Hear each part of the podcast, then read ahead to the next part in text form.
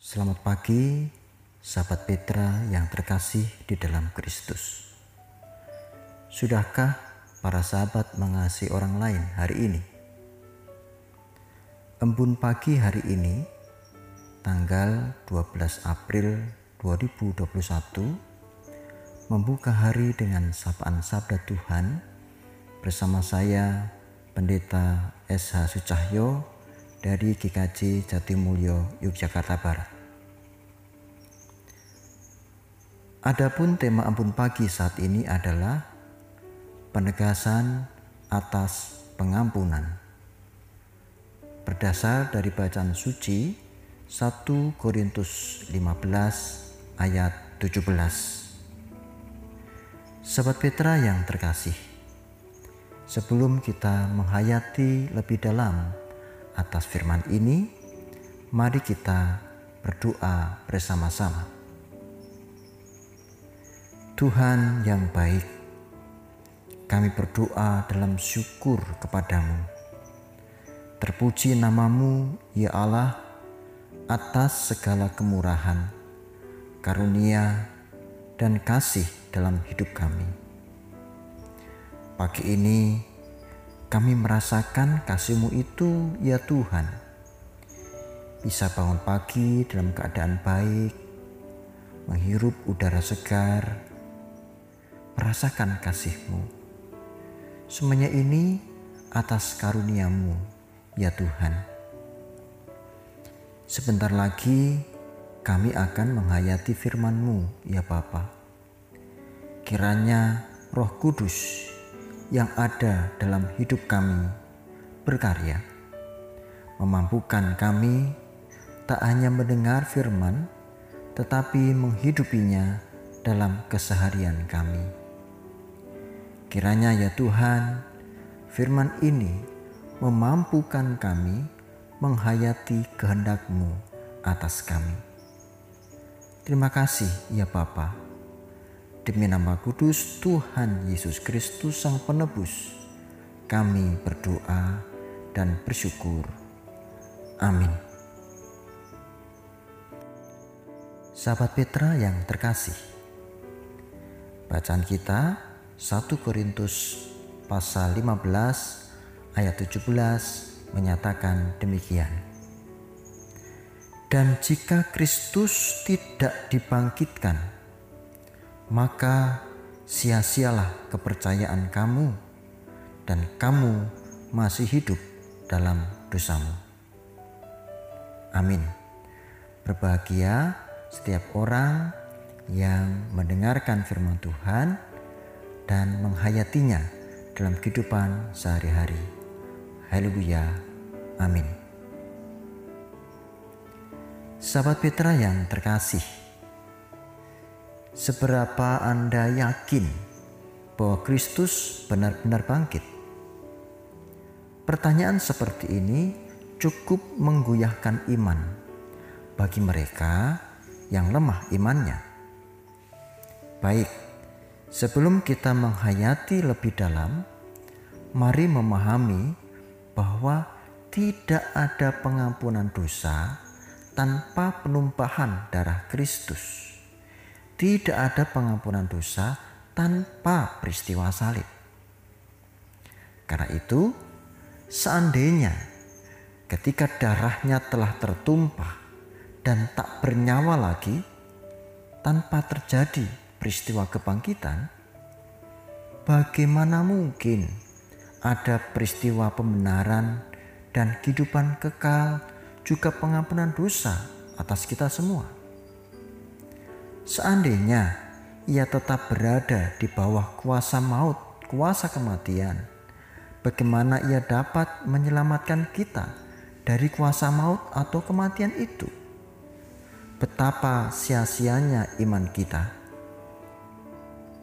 Tetapi berimanlah, sahabat Petra yang terkasih, karena Kristus sungguh-sungguh telah bangkit ia telah menyelamatkan para murid saat itu dan juga menyelamatkan kita hingga kini.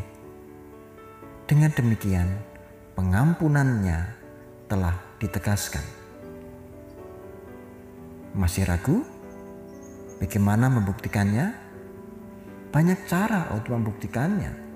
Namun saya hendak mengajak kita semua untuk menghayati dua hal. Pertama, tampaknya kita harus sedikit mundur dalam nats bacaan kita di 1 Korintus 15 ayat 3 sampai dengan 8 demikian.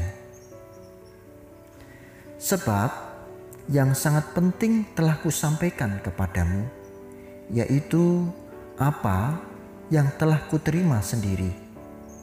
Ialah bahwa Kristus telah mati karena dosa-dosa kita sesuai dengan kitab suci bahwa ia telah dikuburkan dan bahwa ia telah dibangkitkan pada hari yang ketiga sesuai dengan kitab suci bahwa ia telah menampakkan diri kepada Kefas dan kemudian kepada kedua belas muridnya.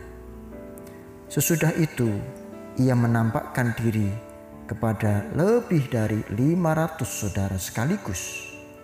Kebanyakan dari mereka masih hidup sampai sekarang. Tetapi beberapa di antaranya telah meninggal. Selanjutnya, ia menampakkan diri kepada Yakobus, kemudian kepada semua rasul dan yang paling akhir dari semuanya, ia menampakkan diri juga kepadaku, sama seperti kepada anak yang lahir sebelum waktunya. Sahabat Petra yang terkasih, perhatikanlah ini. Ini kesaksian Paulus sendiri. Masihkah kurang bukti? Saksi-saksi telah menyaksikan tentang kebangkitan Kristus Bahkan ketika Paulus bersaksi atas surat ini, masih banyak orang yang hidup yang menyaksikan bahwa Kristus benar-benar bangkit. Perhatikan ini saudaraku, satu hal yang tak terbantahkan bahwa Kristus hidup adalah ketika Kristus menunjukkan dirinya benar-benar hidup. Dan ini disaksikan banyak orang. Itu yang pertama. Yang kedua, lihatlah kehidupan para murid, saudaraku. Lihatlah bagaimana mereka mengalami pengubahan hidup. Bukankah itu karena berjumpa dengan Kristus yang hidup? Jika Kristus sudah mati dan misalkan tidak bangkit kembali, maka mereka tidak mengalami pengubahan hidup. Jika mereka tidak berjumpa dengan Kristus yang hidup, bagaimana mungkin mereka mampu melampaui kehidupan selanjutnya? Bahkan menjadi saksi atas kita semua saat ini.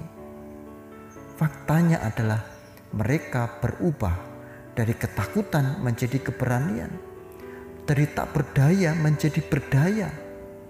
Kristus yang hidup telah mengubah para murid menjadi hidup.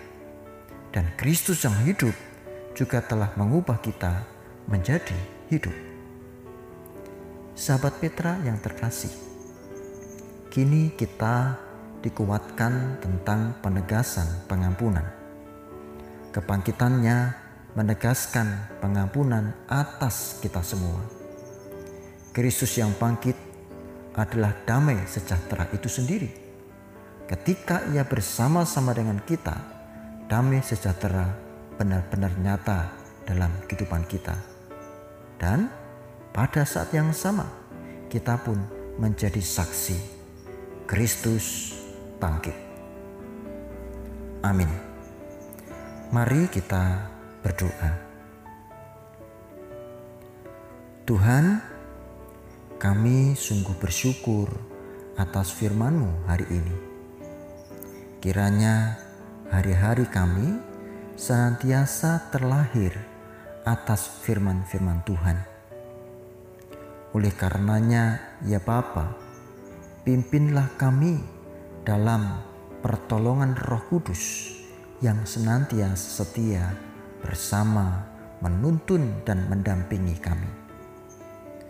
Tuhan, Kami akan melanjutkan hari-hari kami, aktivitas keseharian kami. Ajari kami untuk senantiasa setia kepadamu, ya Bapa. Ajari kami untuk seturut dengan kehendakmu.